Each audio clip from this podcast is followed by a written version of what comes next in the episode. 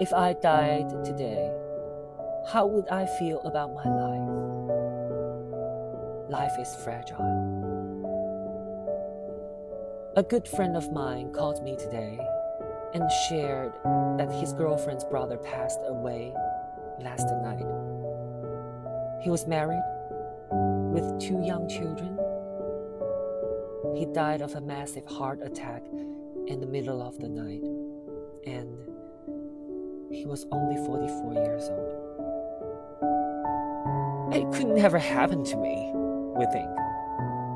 I'm too young to die. But how young is too young to die? We really don't know how many days or years we will live. An accident, such as by playing a car, or other mishap could claim our life or perhaps an unusual illness, or a vital organ could fail. So, what could we say if our life were to end today?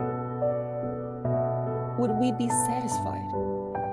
Would we know that we had lived our life fully on purpose? Could we feel we did it right? It is a hard question to answer. I recently had a cousin pass away from cancer. I don't know how she would have answered this question, but I'm 99% positive she wasn't ready to go. Not with two little ones and a loving husband and so much life ahead of her. She was 35 years old. If we live our life completely every day, we still may not be thrilled with the thought of death. However, death is really only a passing from one physical body to our more complete spiritual one. Now that our spirit is in the core essence of who we are now, are there things we can be doing better? Are there people we can love better?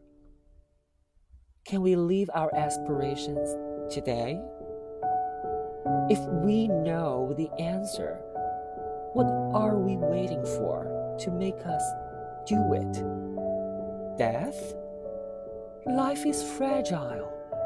Now is the time to live fully and bless those friends and family who grace us with their love.